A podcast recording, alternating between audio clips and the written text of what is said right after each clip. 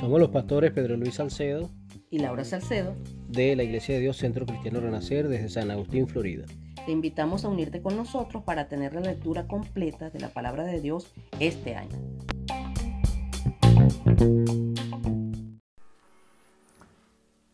Es un gozo saludarles en el nombre de nuestro Señor Cristo Jesús, queridos hermanos de la Iglesia Renacer. Yo soy el hermano Request y eh, el estudio de hoy está concentrado en el Evangelio según San Marco, el capítulo 6. El capítulo 6 es, un, es extenso, 56 versículos. Está dividido en, en seis secciones, o se puede decir que son seis incidentes en la vida de Jesús. Jesús es maestro, los discípulos sus alumnos, y este capítulo nos da eh, una mirada por la ventanita de ese instituto bíblico, instituto cristocéntrico. Eh, claro, Jesús no enseñaba frente a una pantalla Zoom, ni tampoco eh, un salón con pizarra, necesariamente. pero el, eh, la idea o el sentir de un discípulo es, además de las enseñanzas de la boca del maestro, es también, caminar con ese maestro y aprender en las vivencias del diario vivir. Y así encontramos que en el capítulo 6, 1 a 6, los primeros seis versículos, Jesús lleva a los discípulos a Nazaret. Era su tierra, era muy conocido, ahí pasó su juventud y hasta llegar a ser adulto a los 30 años, es decir, para empezar su ministerio. Y encontramos que ahí en ese lugar todo el mundo le conocía, le conocía históricamente, le conocía como, como Jesús, el hijo de María, y creado también juntamente con su papá terrenal José. Entonces, eh, y como lo conocía, y que era carpintero, y que era un hombre sencillo, y qué sé yo, este, les era difícil creer todos los milagros que hacía él. Así que por falta de fe, Jesús no hizo gran cosa en su tierra natal. Porque el eh, profeta no es sin honra, sino en su propia tierra. Luego, en el segundo incidente, el capítulo 6, 7 a 13, la misión de los doce, es donde ya después de un tiempo de preparación, Jesús les lanza, les lanza a, comenzar a, a, enseñar y, o sea, él iba con ellos en espíritu, pero ellos tenían que ir y hacer eh, la obra y no solamente poner las manos y, ver eh, eh, sanidades, pero encontramos que la, la misión principal para ellos era predicar el arrepentimiento del ser humano. Entonces, en ese punto de evangelismo siempre tenemos que tener un enfoque en nuestra vida, el núcleo de la misión se encuentra en el versículo 12. Evangelismo, no olvidamos hermanos. Y ahí encontramos que regresando eh, tuvieron victorias. Bueno, yo sé que algunos de nosotros estamos también compartiendo estos audios por primera vez para algunos de nosotros. Eh, sin embargo, es una manera que el pastor también nos lanza para poner en práctica lo que ha venido enseñando y entrenando. Así que damos gracias a Dios. Luego en eh, sección 6 a 29, nuevamente el Señor sigue eh, en sus experiencias con sus discípulos, pero en este caso eh, fue la muerte de Juan el Bautista que menciona. Pero ¿por qué Juan el Bautista en este momento? Porque cuando Jesús comenzó a hacer grandes milagros. Eh, llamaba la atención hasta el rey.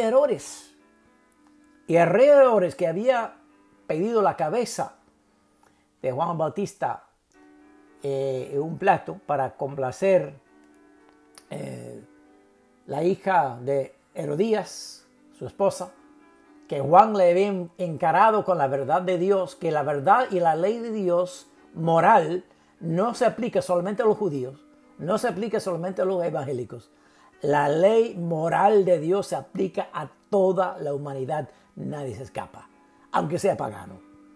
El rey Herodes no fue conocido como hombre espiritual, pero la ley de Dios eh, alcanzó su corazón, se incomodó, quería matarle a Juan, no podía, por temor la gente, pero por fin tuvo que cortar la vida de Juan, pero cuando se escuchó de lo que pasaba, le picaba la conciencia. Quiere decir que el Señor eh, también es Señor de los señores, es Rey de reyes, Él es el Rey encima de los reyes, como Herodes. Entonces Jesús en estos incidentes está enseñando a los discípulos su cristología, es decir, la teología de Cristo, quién es Cristo, está revelando su persona. Su persona que Cristo trabaja con la fe, y es lo que encontramos cuando se fue a Nazaret, había poca fe, Jesús no hizo grandes milagros en ese lugar. Eh, la misión de los doce se, se, se, ve el empoderamiento de Jesús en la vida de los eh, discípulos y ahora el incidente de Juan el Bautista nos hace recordar que hasta el rey, el rey de esta tierra, tiene que doblar las rodillas a Cristo. En los versos 30 a 44, la alimentación de los cinco mil, Jesús revela su poder para proveer para nosotros. De la nada provee.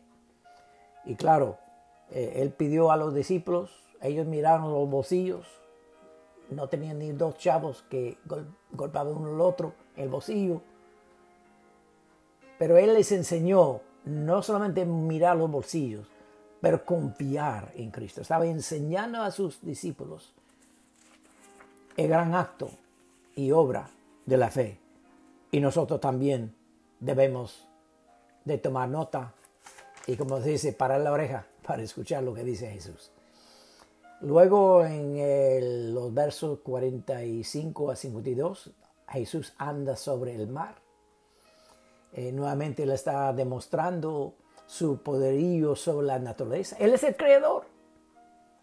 Y aunque él permitió que sus discípulos estuvieran en un momento de desesperación, atemorizado la muerte, ¿qué es lo que dijo Cristo? Tened ánimo, yo soy, no temas. Recuerda, hermano, cuando estamos pasando por dificultades, agobiados por todos lados, y parece que no va a caer nunca un, un rayo de luz. Tener ánimo, yo soy. Y ese yo soy es el yo soy del Antiguo Testamento, el yo soy del Nuevo Testamento, el yo soy de hoy, 2022. Y dice, no temas. Es un mandato, no es una sugerencia, es un mandato, es un imperativo. No temas. Poder sobre la naturaleza de nuestro Señor Jesucristo. Luego eh, encontramos que Jesús llega a sanar los enfermos en eh, Genezaret. Recordamos que en su propio pueblo, la gente que lo conocía no quería creer en él, los judíos. Ahora está en un lugar, un lugar donde eh, bueno, era, era un campo eh, de agricultores. Me imagino que además de judíos también, había este, gentiles.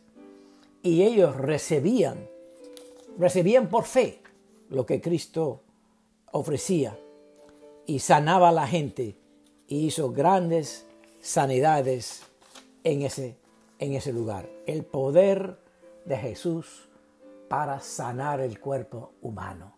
Así que hermano, esas son las enseñanzas a grandes rasgos de lo que eh, fue una lección y un periodo breve en la vida de los discípulos.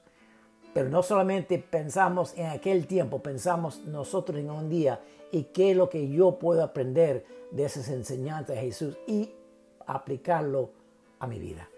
Que Dios me bendiga grandemente Ha sido un placer. Bendiciones.